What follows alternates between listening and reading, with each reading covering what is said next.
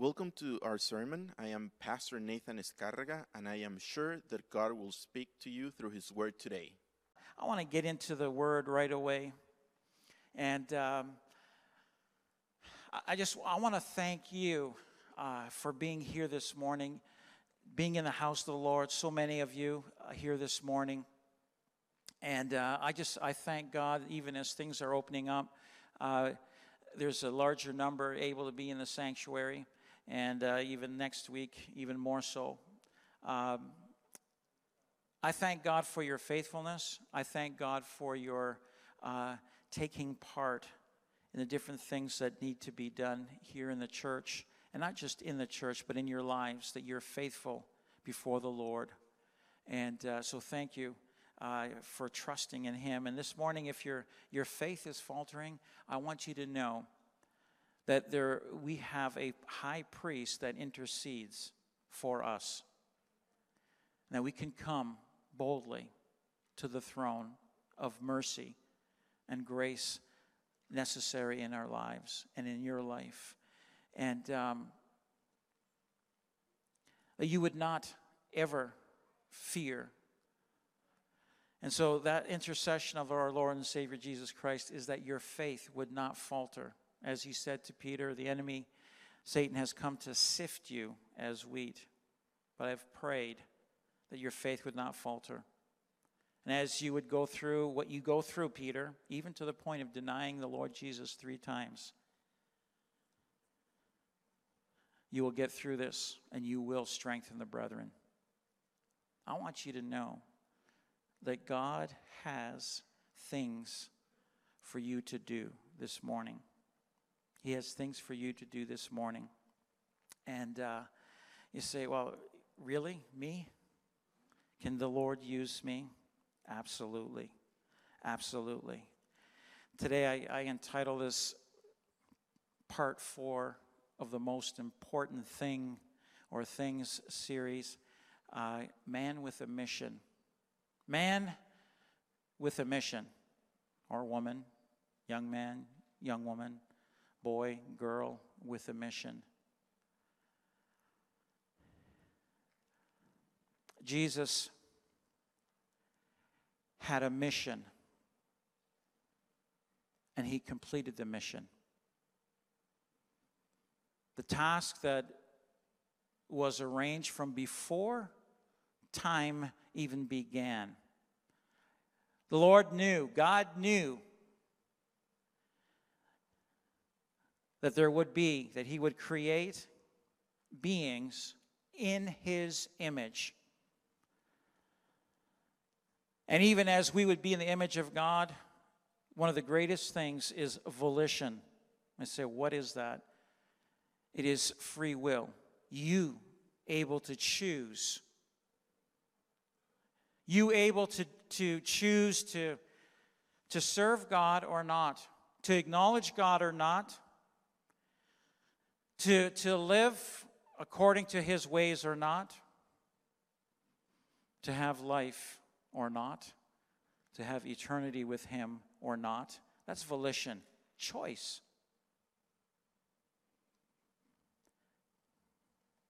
A man with a mission.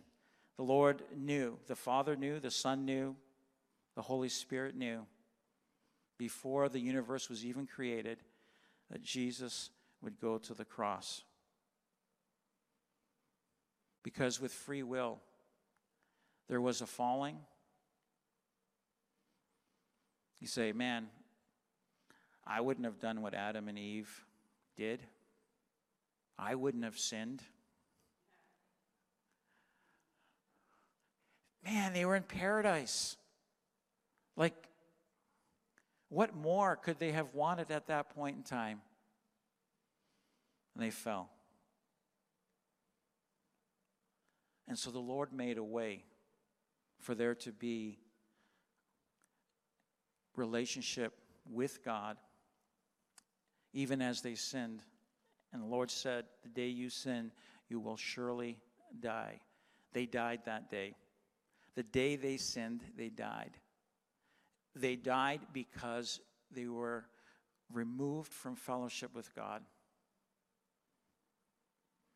But even in the very beginning, already it was spoken that there would be a way. And even for Adam and Eve, that way is the same as it is for us faith in a sacrifice. Not just any sacrifice, but the completed mission of Jesus Christ, who still had to come, was 4,000 years in the future for Adam and Eve. 4,000 years in the future. For us, it's 2,000 years back. The mission was completed. There was no doubt that he wouldn't complete the mission. There was absolutely no doubt.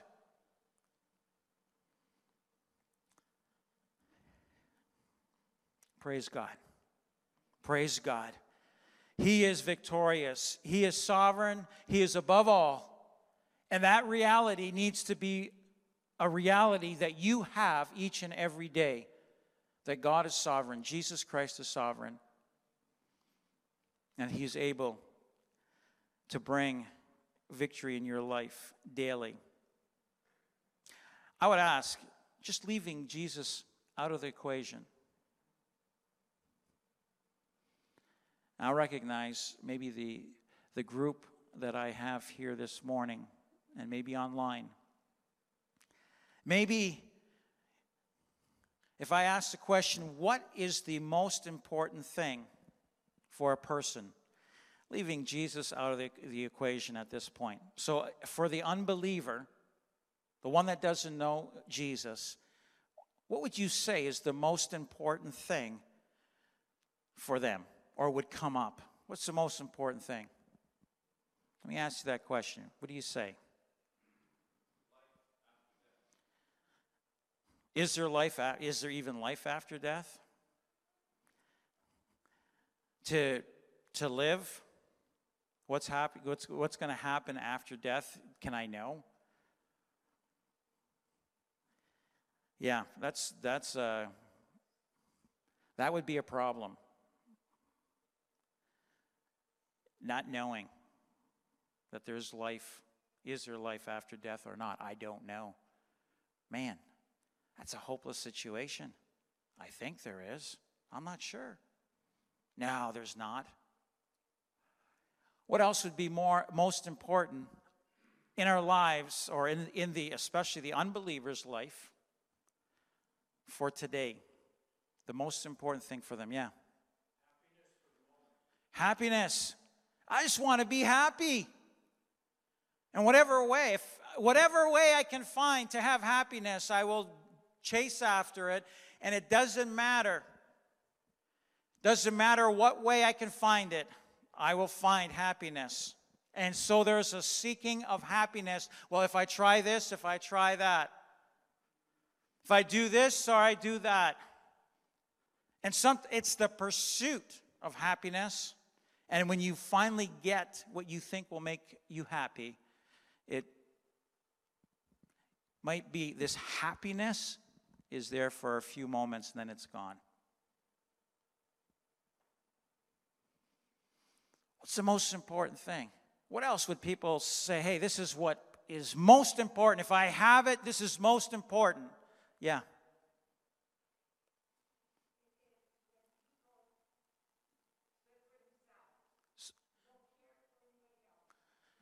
Okay, so so there's this thing of, of viewing self. It's all about me. The most important thing is me. That's what's most important is me. I, I don't need to care about anybody else. And so there's this elbowing and there's this kicking down anybody that gets in your way for what you want. And whatever way, once again, it's, it's all about me. I know somebody was all about them. They pursued, there was a pursuit of what they wanted. In the end, man, they were wealthy. Wealthy. Can you imagine having a six or seven thousand square foot cottage on the lake? That's just your, your cottage on the lake. lost his wife, children wanted nothing to do with the man, to go to an empty house on the lake by yourself. It's all about me. You know what? Maybe you'd say relationship and family so important. It is important to go past me to, to have relationship when you don't have it. It's hard. When you're all alone, it's hard. When there's been a, a breaking down and a turmoil within the family, and family is not family, and it's, it is every man for himself, where there's been things said or done, and there's been a breaking of relationship, and you're on your own. Family would be so important. I just I jotted down a few things here. I think people would say, "Man, if I only if I had good health. If I had good health, that's important to be able to to do what you you could do when you're 17 or 18. Do you guys can you re, can you remember that when you're 17 or 18?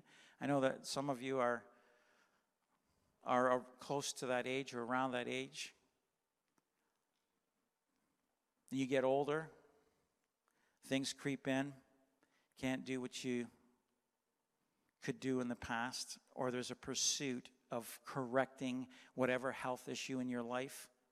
I need to correct it or fix it, or somebody's got to help me get through it. We talked about money, finances, we talk, we can talk about purpose. We could talk about future. We could talk about goals. With that, you would need to have some ambition. You would need to have dream or vision.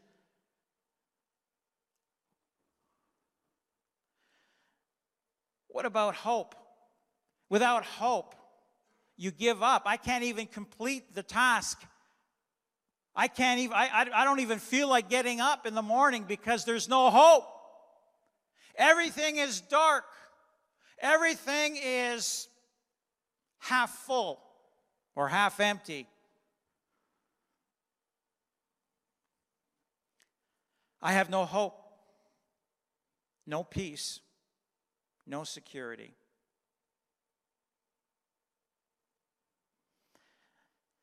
Whatever the view is.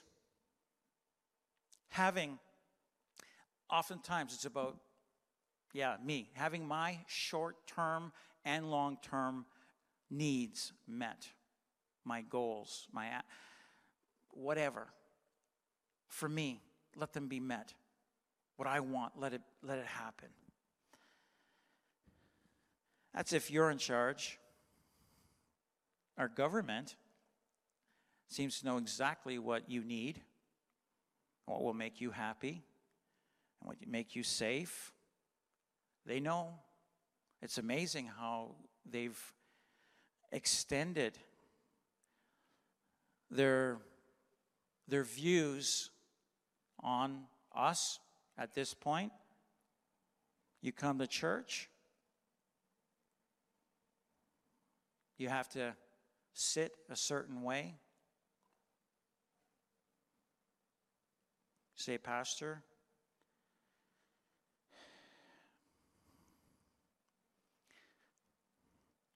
hey, let me, t- let me share some good news with you. Because I'll tell you right now, without Jesus, you may think there's good news or you may think that things are good. Without Jesus, we're not going to make it. Without Jesus, we are dead in trespasses and sins, but the good news is this that Jesus completed the mission, he fulfilled his mission, and that we can have life. For God so loved the world that he gave his only begotten Son, that whoever believes in him should not perish, but have everlasting life. You know what? we, as believers, we skip over things and we don't realize the depth of that. We don't recognize the life that the Lord would give us even now. Good news. Good news. Should be for everyone. There should be good news in your life. There should be good news to you. Someone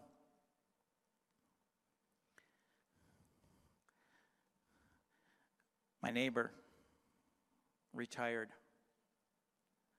I heard, hey, I heard the good news, you're retiring.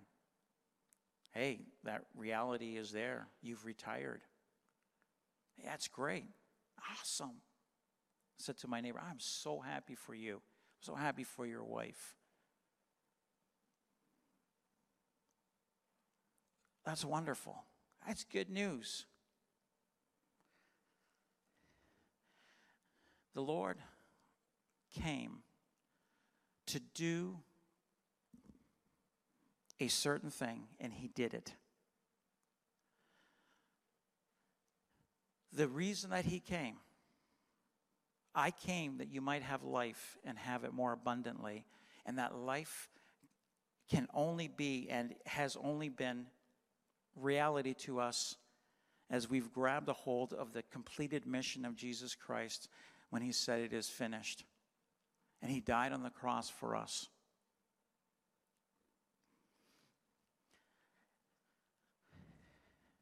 It was finished, completed.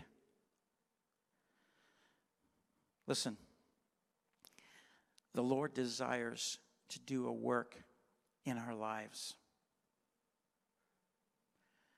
He completed the mission that brings us life as we would believe in Him. He completed that mission 2,000 years ago, but there's a continued work that He would desire to do in our life. I, I don't know if the, the, the thought ever crossed your mind why do we have four gospels?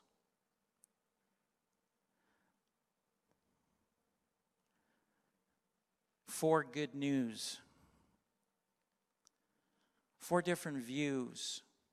So many, so many of the, if you read, especially Matthew, Mark, and Luke, so many of the things that are mentioned in those three books in particular are the same account. The same account.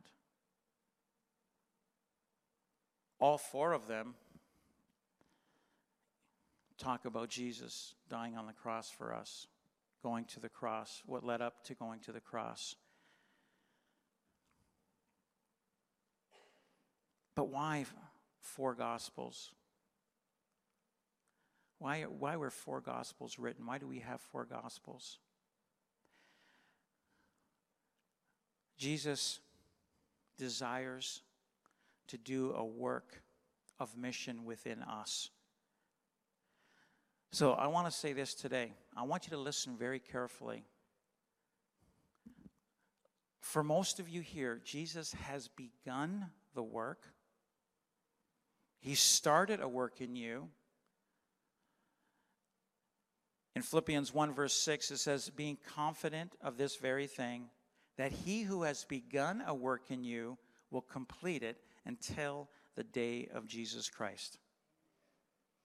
He has begun a good work in you, and he will continue it right until the day that the Lord calls you home, whether it's before the trumpet or at the trumpet sound.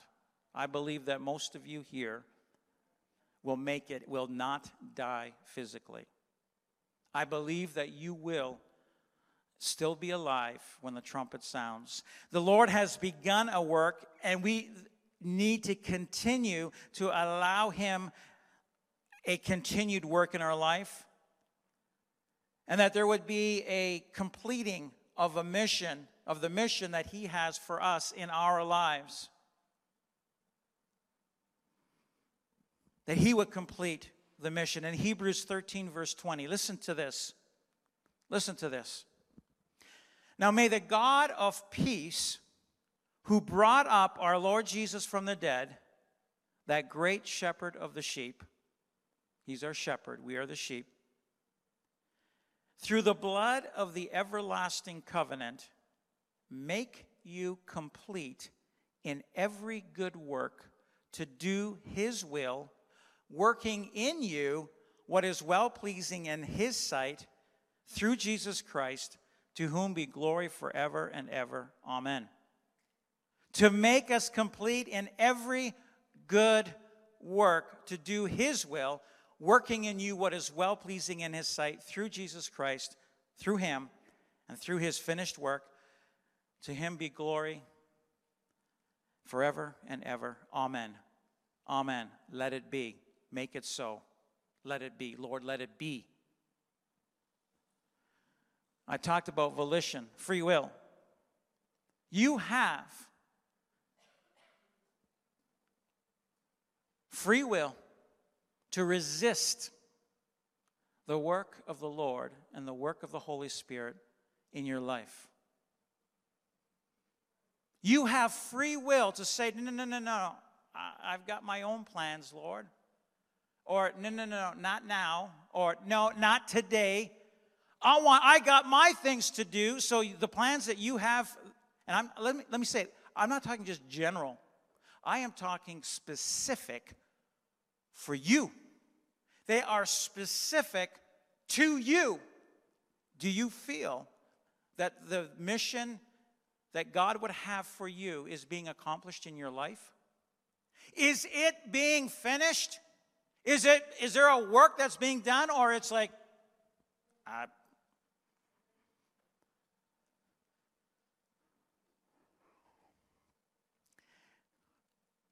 to make us complete in every good work to do his will, working in us what is well pleasing in his sight through Jesus Christ to, Christ, to whom be glory forever and ever. Amen. I want you to turn in your Bibles to Philippians 1, verse 3. Philippians 1, starting at verse 3. I, I re- refer to the Gospels. Why are there four Gospels in the Bible? There's a reason for that. Because every focus, whether it's Matthew, Mark, Luke, or John, every focus is a reality of who Jesus is and needs to be in our life. I'll tell you, most people we grab a hold of John. We grab a hold of the focus of John and the emphasis of John being Jesus as Savior. And we grab a hold of that initially. And it's just, an, it's, there's an, an initial thing of, I got saved. I gave my life to Jesus. And there's new life that came in you. Your sins were forgiven that which separated you from God, just one sin. And the Lord took care of that sin, and you were washed and cleansed, and you were born of God, and you became a child of God, a little baby, and you began to grow.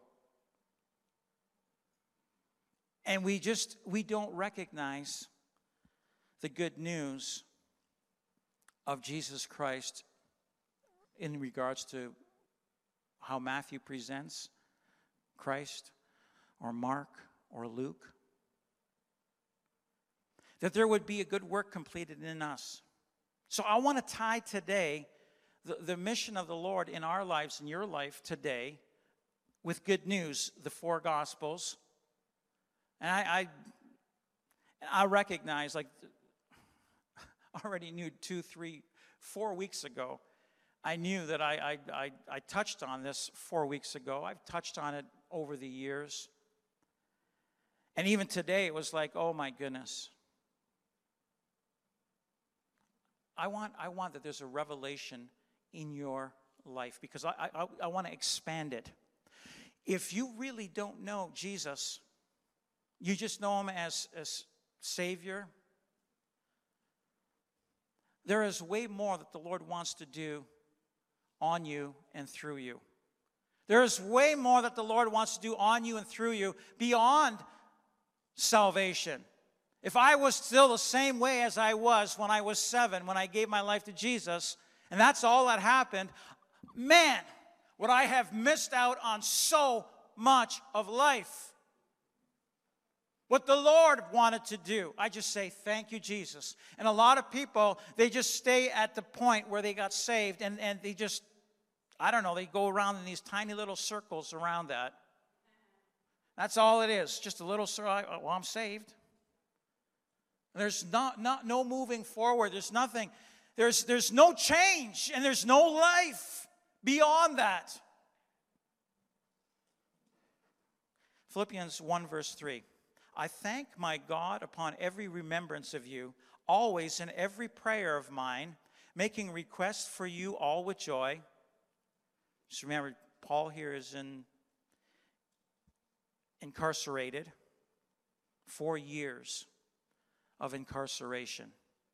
So this is probably about two to three years into him being incarcerated. Couldn't do what he wanted to do. I'll tell you, Philippians is a book of man, is it a positive outlook on life? Beautiful. When all is negative around you, man, Philippians is an amazing book. He says, making all, uh, always in every prayer of mine, making requests for you all with joy. Are you kidding me? Really? In prison? Or held restricted?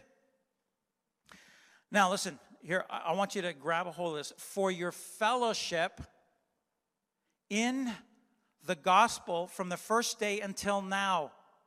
Your fellowship in the gospel, your fellowship, the word is koinonia. There's an association, there's a, a, a, a wrapping or together, a togetherness. It has to do with fellowship with the gospel, the good news of Jesus Christ from the first day until now, there was not a stagnation. There wasn't that it was things were not progressing, but there was a progression because of the gospel and the continuation of the gospel. It was not just, well, hey, that happened to me 50 years ago, sometime this summer. I don't know if it was July or August, 50 years ago, I got saved. Man, there's been so much that has happened as a result of fellowship in the gospel from the first day until now. I say, oh man. say, Pastor, did you have any problems in the last 50 years? Was everything great? Was everything good? You never went through any storms? yeah, no uh, yeah, there's a lot of stuff that went that I went through that happened and storms of life and whatever. But man, the Lord Jesus is faithful, was faithful, is faithful, and will continue to be faithful. And he will see through. Doesn't matter what storm we, that may come against us, what obstacle, what mountain, it does not matter. And I've got 50 years to prove it. I could, I could go on for hours. This is what the Lord did here and here and here as a result of fellowship with the gospel. A fellowship in the gospel. I've grabbed a hold of the good news of Jesus Christ in my life. And there's a, an expanding. It doesn't just stop at salvation 50 years ago. Man, there's been so much that has taken place. I say thank you. Being confident of this very thing that he who has begun a good work in you will continue it until the day of Jesus Christ. It's not like, oh, you got saved, you're done now, we're good. The Lord is saying, I have started a work in you, and I want to continue a work in you and the fellowship of the gospel the good news of Jesus Christ. Listen, I say all of that to say this there is so much work for us to do yet before Jesus comes back. I, will tell you, Jesus, Jesus is not coming back yet. Because there is still a mighty harvest that needs to come in. There is an outpouring of the Holy Spirit that is necessary so that we can bring a mighty harvest. I'm not just talking about a few, I am talking about hundreds and thousands, even here in Niagara Falls. I would even say tens of thousands. Oh, Pastor.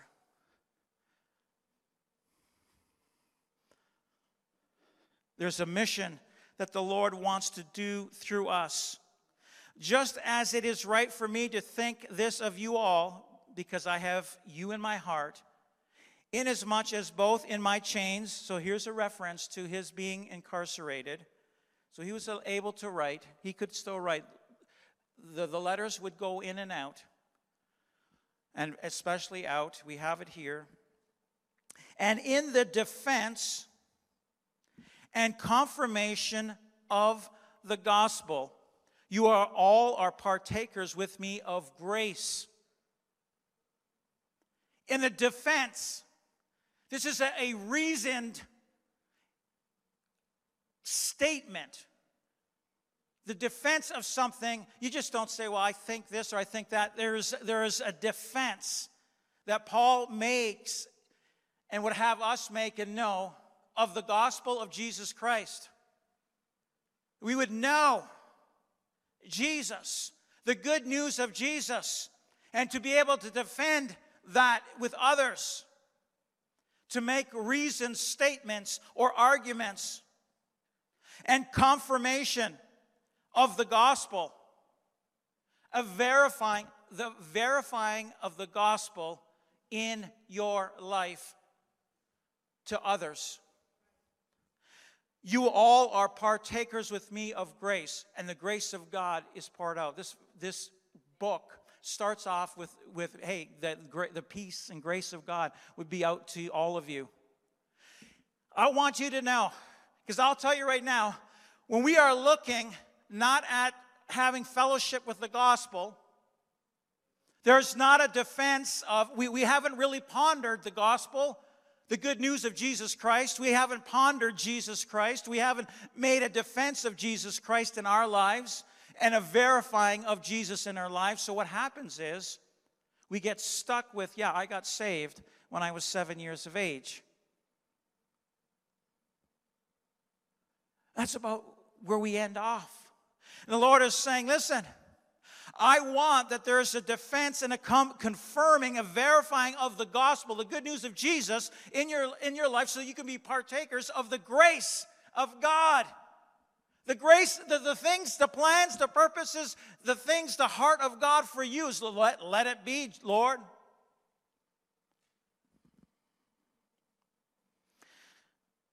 For God is my witness, how greatly I long for you all with the affection of Jesus Christ. Listen, I, man, I wish I could be with you. I can't. I'm, I, I'm, I'm not allowed to leave this place.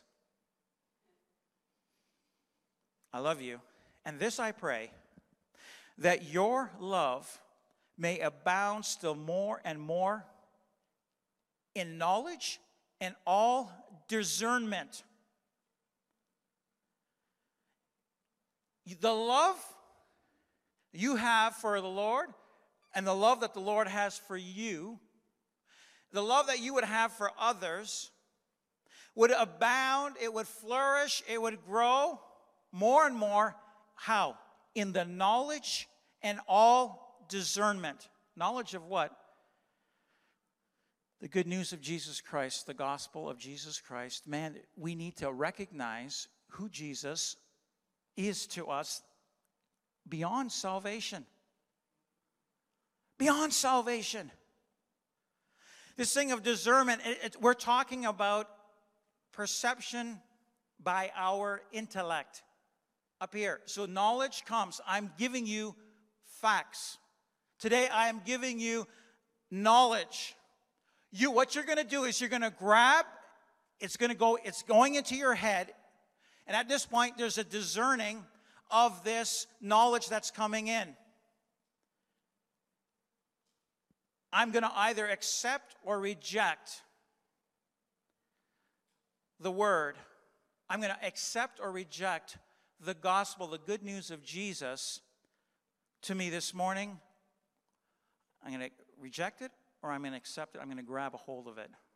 I can, I can be casual with it. I can just stay at this point of I'm saved and that's all. I've got my own plans and purposes and I'm saved. But the Lord, Lord is saying, man,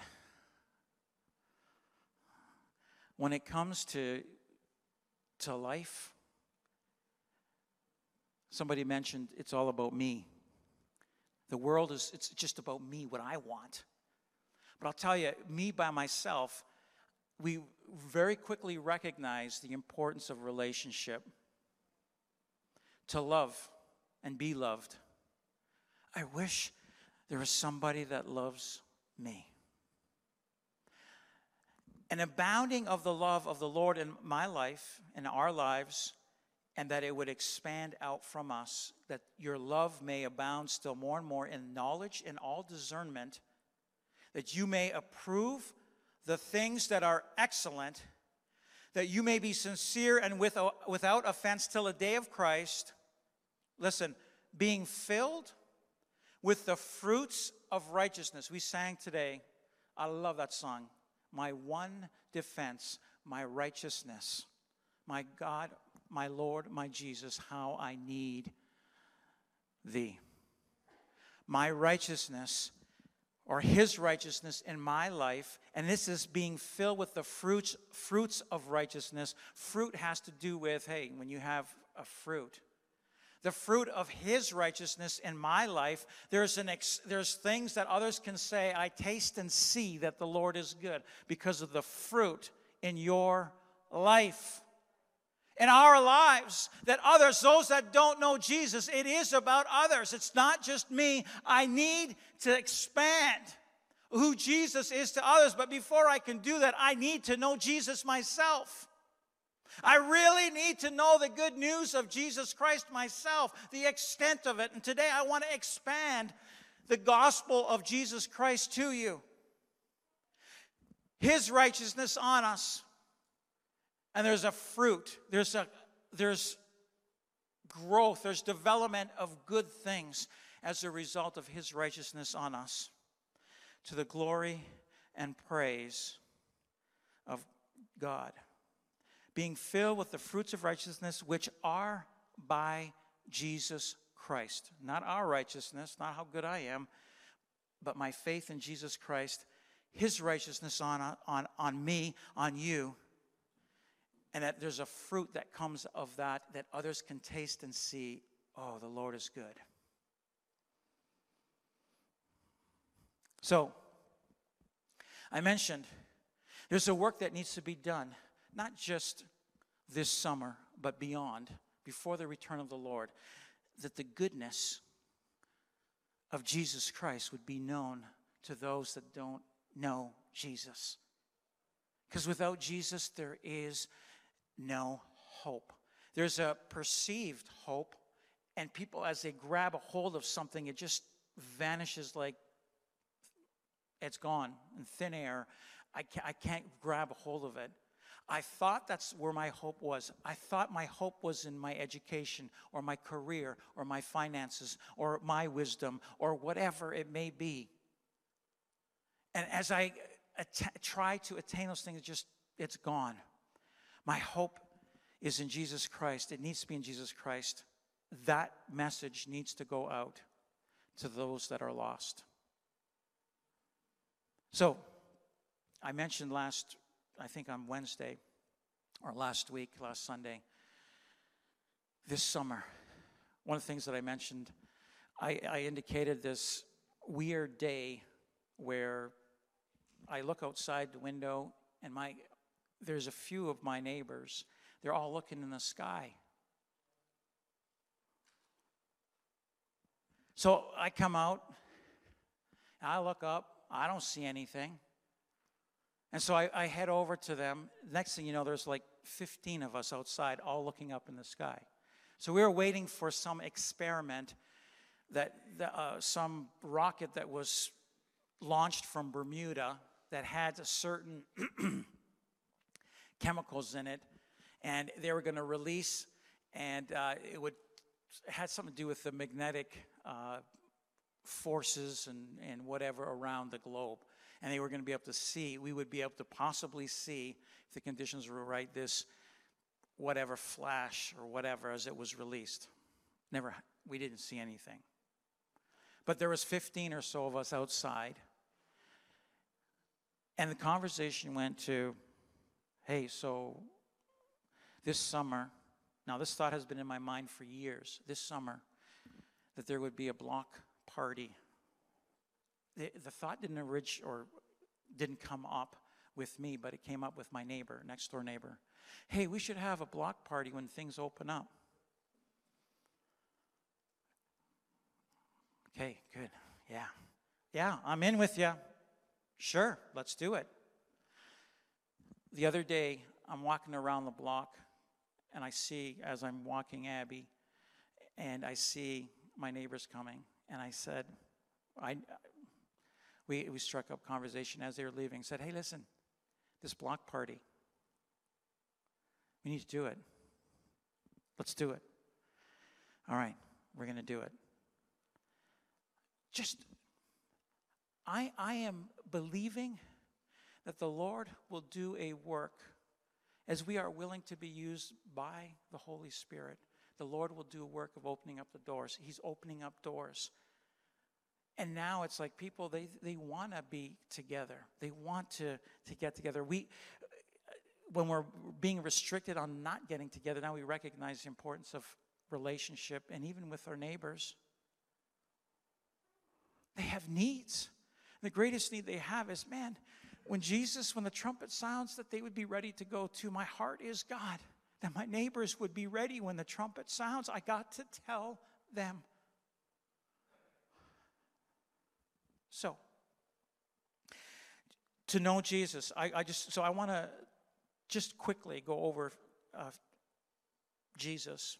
Can I just, I want to expand John to you. When it comes to John, yes, in, in uh, John 20, verse 31, I believe, it, it, John writes, he says, that you would know these things. I've written these things down. I, there's a lot of things that Jesus did, and, and I, I, their volumes could be filled on what Jesus did. But I've written down these things that you might know and believe in Jesus so that you may have life.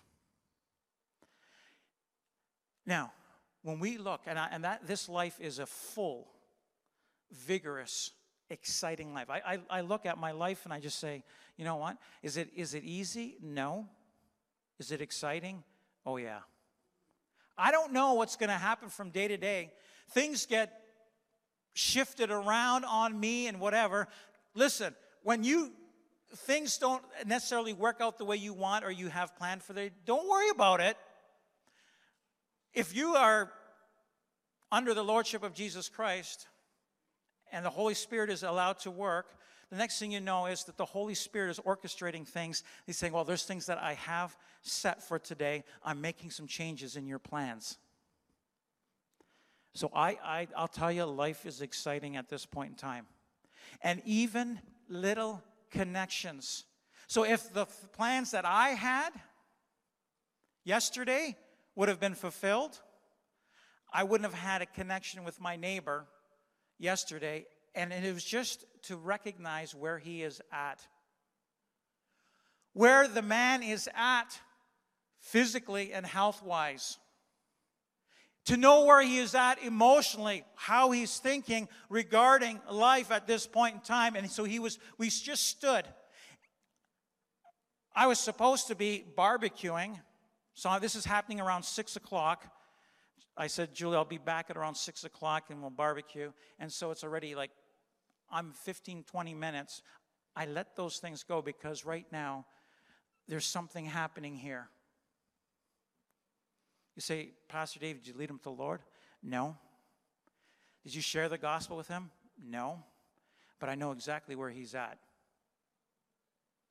And Lord, you will orchestrate the moment when I can share the gospel. There's been a number of times over the last 15 years that I've had opportunity just to give a little something here, a little something there, Another thing, for the sake, I want to see my neighbors saved.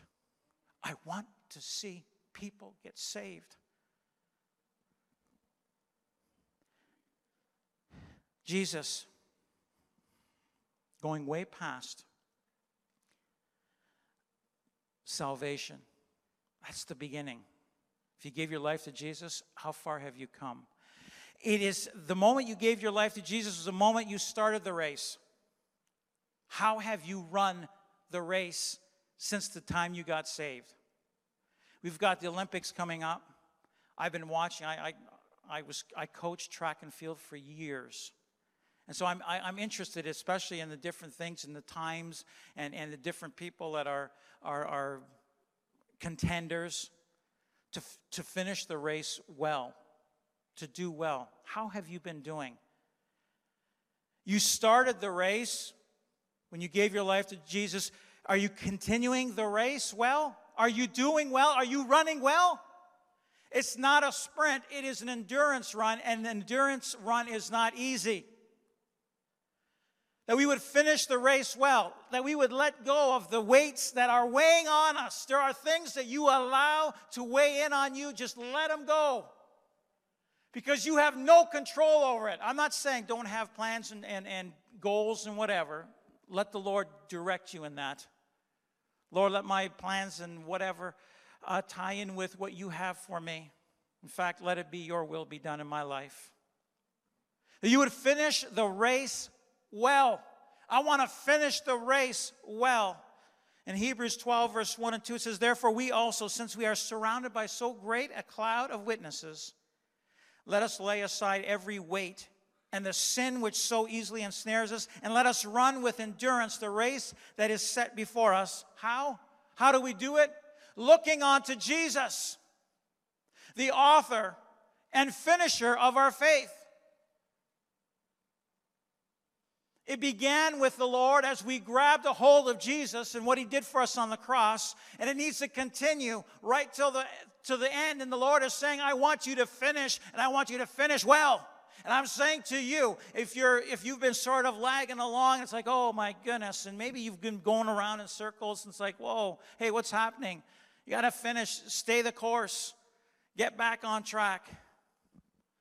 Finish the race. Finish the race well now. Look unto Jesus, the author and finisher of our faith, who for the joy that was set before him endured the cross, despising the shame, and has sat down at the right hand of the throne of God. He completed the mission so that we can complete the mission. That when the trumpet sounds, man, that he would say to us, Well done, my good and faithful servant. Jesus said, to all. And Luke 9 23 says, If anyone desires to come after me, let him deny himself, take up his cross daily, and follow me. In John, the Gospel of, of John, Jesus is Savior. Jesus is, there is a focus. A third of John is the last 12 hours of Jesus' life. Seven chapters dedicated to the last 12 hours of Jesus' life. Jesus Christ and Him crucified. If anyone desires to come after me, let him deny himself and take up his cross daily and follow me. And I want to say this to you. And you've heard me say this again and again. Listen. Jesus being Savior, that's what John is all John focuses in on Jesus being Savior. Jesus, we have our salvation through his death and resurrection for us on the cross, on his death on the cross and his resurrection. Listen, him being Savior for you is also for where you are at today. To help you through every single situation, not just salvation Listen to me. It's not just salvation for me 50 years ago, but the last number of years. Man, it's a completely different way of living life. Jesus Christ and Him crucified. You say, how practical is it? I'll tell you, Jesus Christ and Him crucified for my finances.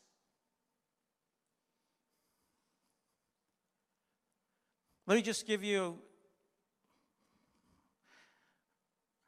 financially from where I was as a teacher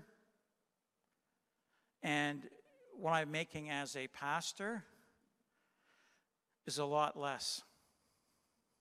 Much less. I'll tell you, oh man, has the Lord worked miracles financially.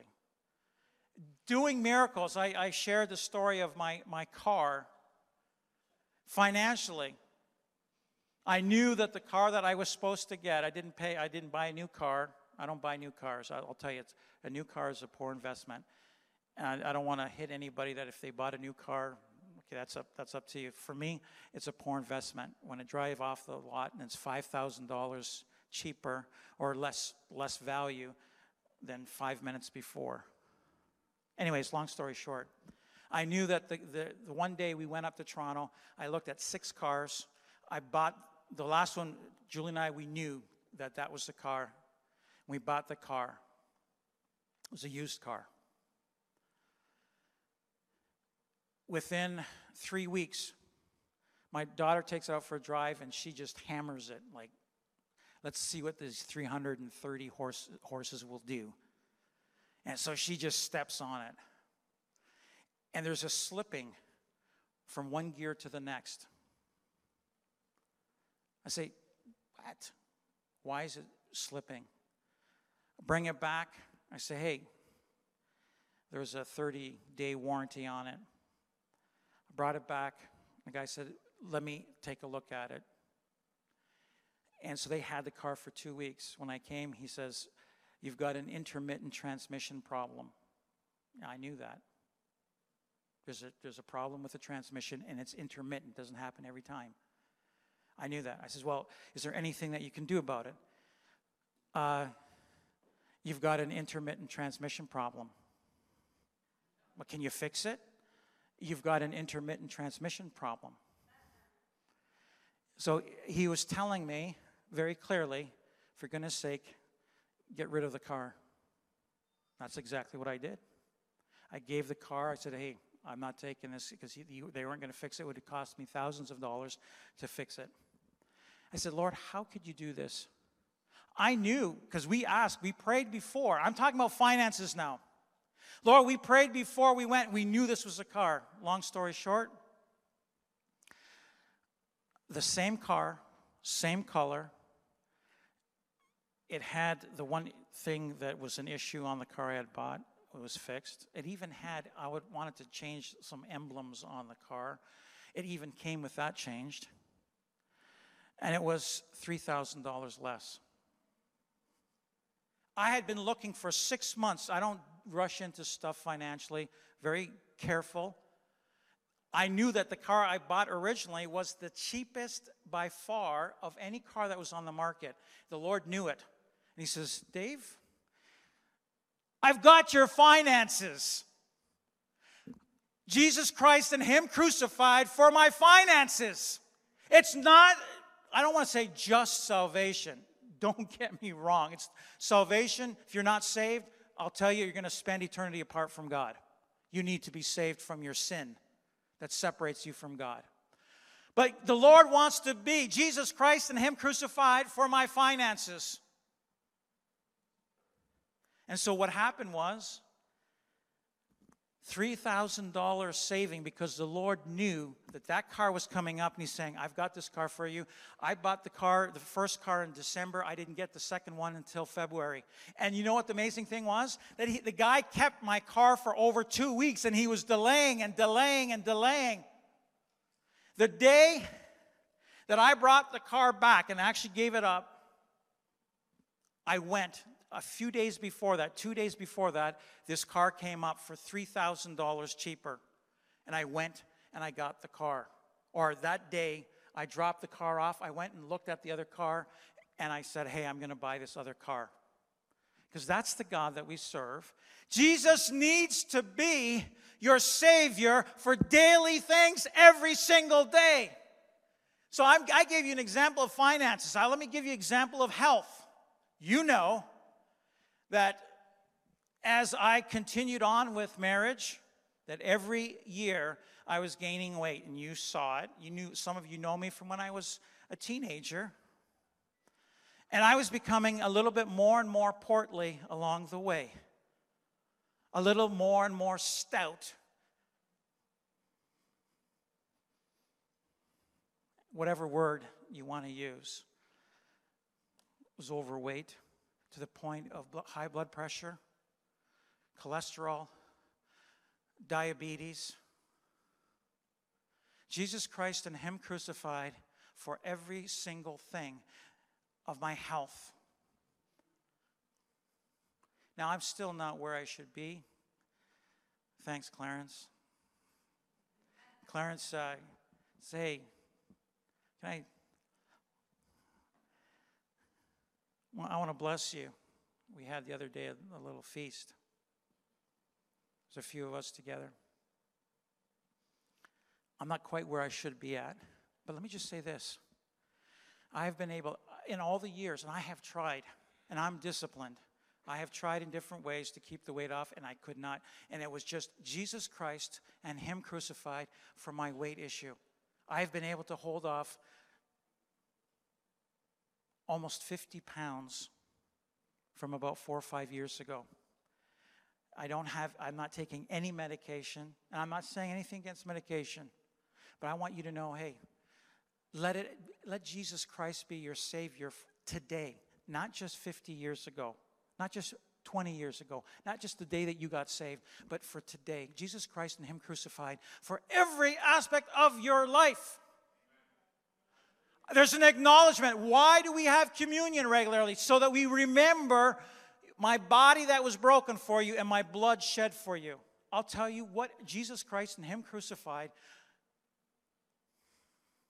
I am saved and I don't have to work at my salvation. I used to work at my salvation. Oh my goodness. I need to read so much every day. I need to pray so much every day. I need to make sure I come to church. I need to help others and whatever. And I did it. And I would still slip because my faith was in myself doing certain things. Are these things good? You better believe they're good, but not for salvation. And when my faith is in Jesus Christ for my salvation and my condition before Him, it takes care of the sin aspect. So I know, I have no doubt. It's not like, well, am I saved? Have I done enough? No, my righteousness is his righteousness or his righteousness is upon me. It's not my righteousness because I haven't, I'm not good enough. Even as a pastor, I'm not good enough. By far. Jesus Christ and him crucified to take care of where I am spiritually today. Today, right now. You say, hey, Dave, if you died today, would you be in heaven? Absolutely. Why? Because my faith isn't in myself. My faith is in Jesus Christ and Him crucified.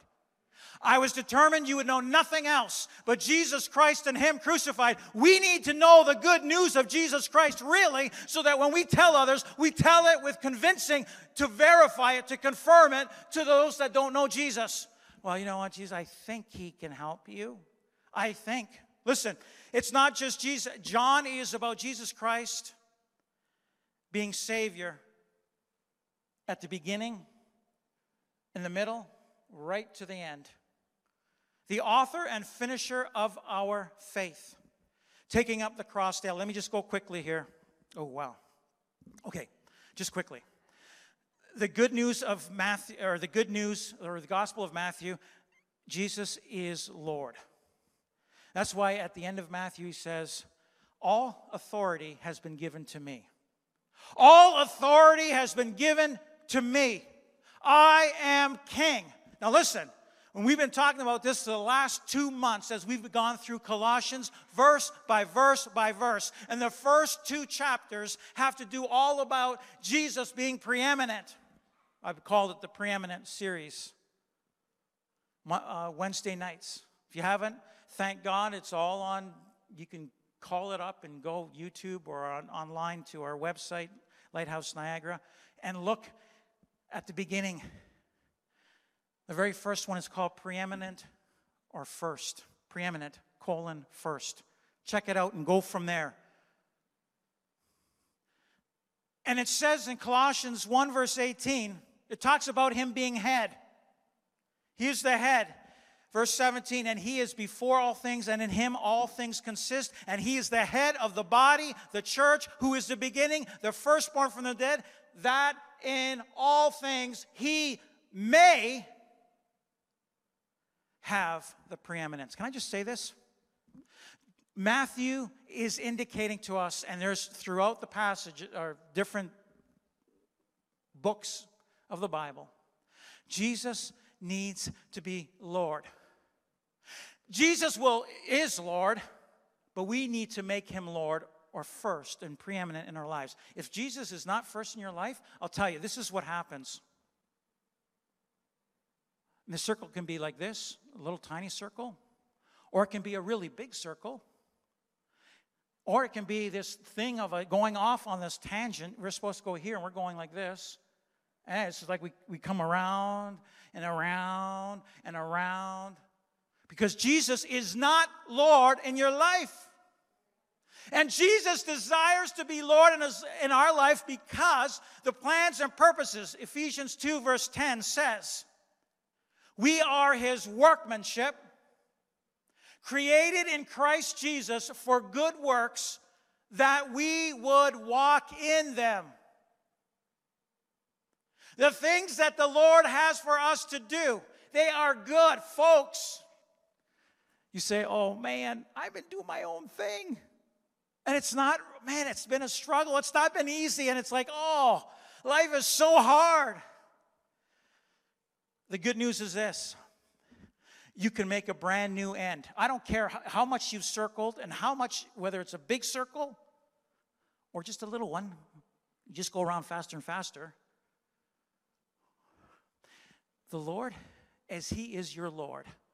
Now, that's why Jesus said, Deny yourself, take up the cross daily, Jesus Christ and Him crucified. The cross daily is Jesus Christ and Him crucified, an acknowledgement of that daily by faith. It's not like this, oh man, my life is so hard. The last part is, and follow me. Jesus is Lord. Your will done in my life. Then I can say, it doesn't matter what may come, Jesus is Lord. He is victorious. It does not matter, even in the face of death. When I was at Denny's bedside as he was in the last moments of his life, the last seconds of his life, there was no fear. There was no turmoil. There was just a peace of God and, and just a tear just running down his face as he went home to be with the Lord. There was nothing of fear in the face of death. They overcame Satan by the blood of the Lamb and by the word of their testimony. My testimony is Jesus is Lord. Jesus is Lord. Hallelujah. And it says, and they did not love their lives even to the death. Even if it cost me my life, Jesus, I know where I'm going. Matthew declares the lordship of Jesus Christ, and the Lord is saying, It is up to you to make me Lord, because He will never force anybody to say, Hey, you are my servant. You got to do what I say. But as we make Him Lord, it's like, Lord, tell me what you would have me do, and I will do it. And the Lord has given us His word. Lord, let me do your word. Your word is life to me. Your word, as you speak it, I follow you. I will do it. Does not matter. I will follow your word and we will come through. COVID or no COVID, government mandates or not, does not matter. We will make it through because Jesus is Lord. Hallelujah. We need to share Jesus with others. Man, we need to tell others about Jesus. And Luke, who also wrote Acts of the Apostles, emphasizes Jesus as the one that was baptized in the Holy or the baptizer in the Holy Spirit. There's an emphasis I believe it's Luke 3, verse 16, where John the Baptist says, Hey, Yeah, I'm baptizing, but there's one that's coming after me that I don't even have. Like, I, I, I, I sh- to even unlatch his, his sandals, I'm not worthy. Well, he will come and he will baptize in the Holy Spirit and in power. In the very last chapter, uh, Luke 24, he says, I want you to wait until you receive the power of the Holy Spirit, the promise of the Father. He, he says the promise of the Father. In Acts chapter 1, verse 4, he talks about, hey, you've heard me say that the promise of the Father is there, and you can have the promise of the Father. Receive the power of the Holy Spirit. You shall receive power when the Holy Spirit has come upon you, and you shall be witnesses to me in Jerusalem and all Judea and Samaria and to the end of the earth. To the end of time as we know it. To be a witness unto Jesus in the power of the Holy Spirit. You know what? Some of us, we may have difficulty. Now, listen, even baptized in the Holy Spirit, I can resist the Holy Spirit and even with the power of the Holy Spirit, being baptized in the Holy Spirit, I have complete control to say yes or no. Truly, the Holy Spirit, it says he descended on Jesus like a dove. Like a dove, gentle. The Holy Spirit is gentle. The Holy Spirit, we're talking powerful as we would, once again, there's this thing of, I'm going to allow the Holy Spirit to lead me and guide me. I'm going to be led by the Holy Spirit. I'm empowered. I'm going to be led by the Holy Spirit to be a witness unto Jesus in these last days.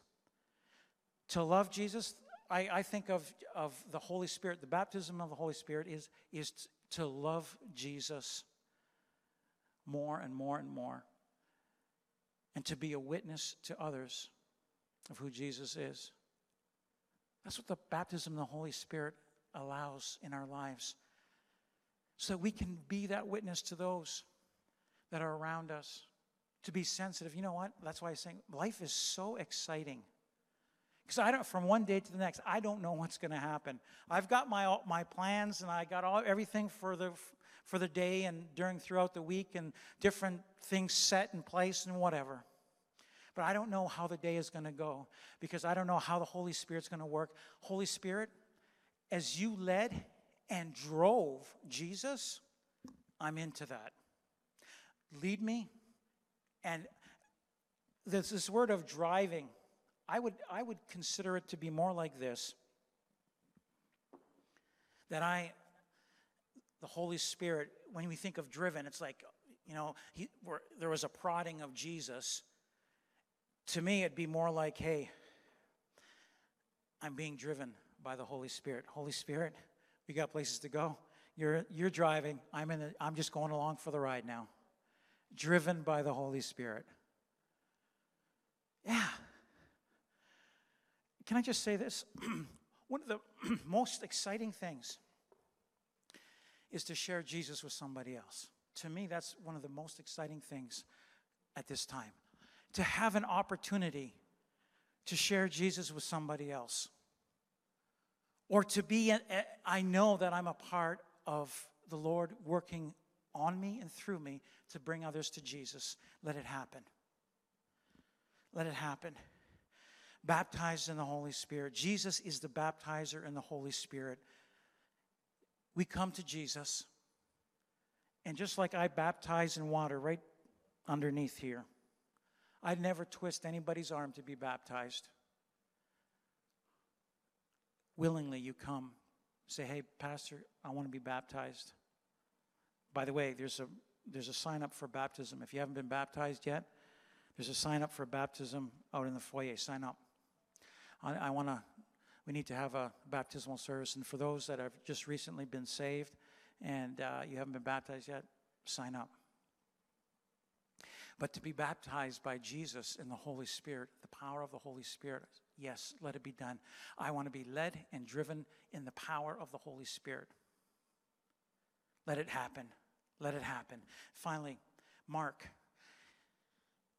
is presented all through every chapter. The, the, there's an interweaving of the gospel with the ministry of Jesus. As he, servant, he's a servant to serve others and to heal. Healer. again and again is the power of Jesus to change people's lives. And Jesus, I want to say, read from Mark 16, verse 14. This is just before Jesus left the planet. It says, Later he appeared to the eleven as they sat at the table, and he rebuked their unbelief and hardness of heart because they did not believe those who had seen him after he had risen. And he said to them, Go into all the world and preach the gospel to every creature. He who believes and is baptized will be saved, but he who does not believe will be condemned. And these signs will follow those who believe. In my name, they will cast out demons. They will speak with new tongues. They will take up serpents, and if they drink anything deadly, it will by no means hurt them. They will lay hands on the sick, and they will recover. Just quickly, they will cast out demons as they believe in Jesus' name. I believe in Jesus' name. Now, I just want to say this. The last six months or, so, this thing of casting out demons, maybe it's, there is, even for uh, believers, I'm not talking about demon possession as in you're possessed by a devil, but I'll tell you right now, there are, there are some of you that are afflicted and vexed by demons, and even to the point of it being physical. Some of you are struggling with depression. You wonder where is that coming from? I'll tell you, there's a demonic. Says the, in in 2 Timothy one verse seven. It says, God has not given us a spirit of fear, but of power and of love and of a sound mind. And so when there's an anxiety there, there's a demon of, of fear, a spirit of fear that has is grabbed a hold and even your thoughts. And there's, a, there's an agitation, and sometimes it's just you, you don't understand. And listen, in the last while, listen, that thing has to be cast out, as in it's afflicting you, needs to be cast out in Jesus' name. Just last week, or a week and a half ago, there was an incident with an individual. This person was contemplating suicide. Were they saved? Absolutely were saved. So depressed that they couldn't even get out of bed. And there was prayer in Jesus' name. We cast out this demon of, of, that's afflicting in Jesus' name. This person that had been for six months could not get out of bed. And we're not talking an elderly, we're talking a young adult. And there was a casting out because we have authority over the enemy. And it, this demon left that individual to the point where the very next morning got up immediately, got into the activities of the day. The following day, even as there were three that had prayed the man's brother and his, the father and another pastor had prayed. In Jesus' name, we cast out this demon that is afflicting right now in the thoughts and the minds. Listen, the Lord has given us authority. You go out. Those that believe in my name, they will do these things. They will cast out demons. And once again, I'm not talking about demon possessed where you're, you're maybe the, that word is a wrong word. It's under the influence and power of a demon, where the, the demon is influencing and there's a power over you to afflict physically. It says about those that were demon possessed, he says that he healed them all. There are some of you that have, I, listen, there's, there's natural sickness, and then there's other, a, a spirit of infirmity has latched onto you, and you have a manifestation. It happened to me about two and a half, three months ago. And I needed others to pray for me. Man, I was in from one second to the next. I went from being perfectly fine to this, this pain in my back. Someone say, Oh, you, you had a kidney stone. Never had kidney stones in my life. Whether it was a kidney stone or not, I'll tell you right now, it was a demonic attack. For two hours, I, there was a fighting, and I'll tell you, I have not been in such pain in my entire life. At, some, at one point, I was just laughing because there was so much pain. I don't know if that's ever happened to you where you're laughing. Usually you're crying. It's like, I cannot believe the pain. This is insane.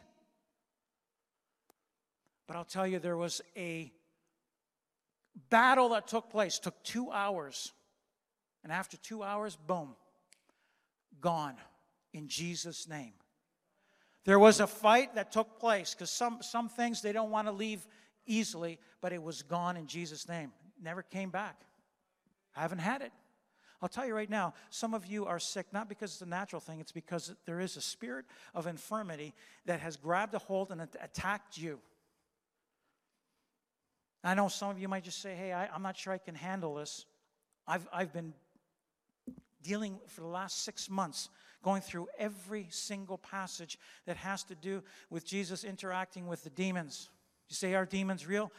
Just a week ago, and once again, the Lord orchestrated things. I was speaking to a woman, and she said, You know what? And I, I this conversation should not have come up, and, but it, the Lord allowed for it to come up.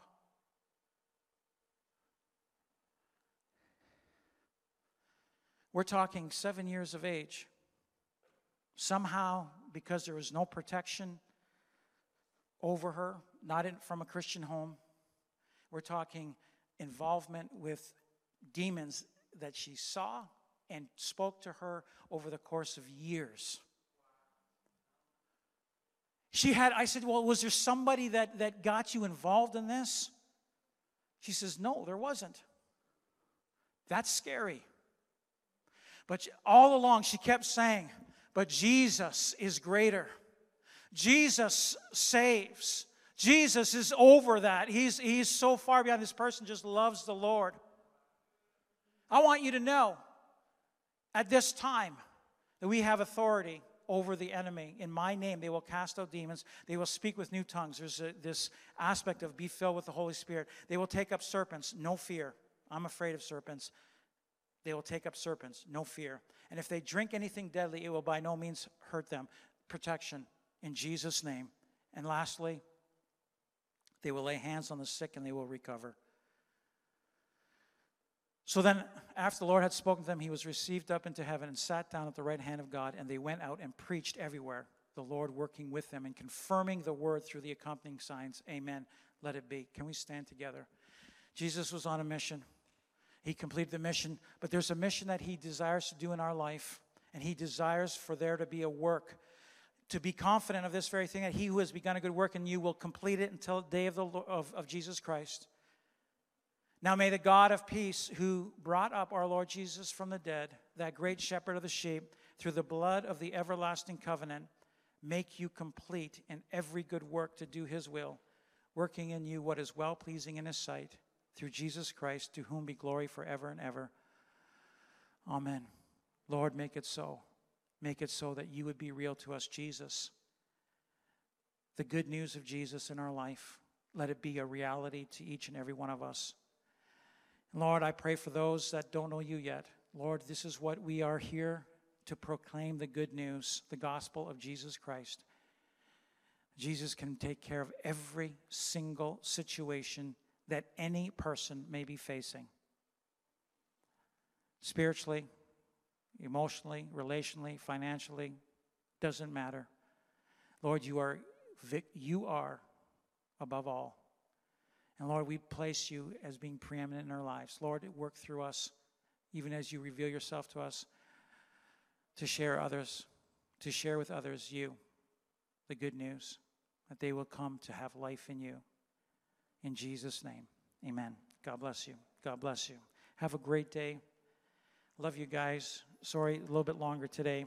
Thanks for joining us for the sermon. We really hope that God spoke to your life. You can find more of the Word of God by watching our service live stream and listening to our podcast on our website, lighthouseNiagara.com.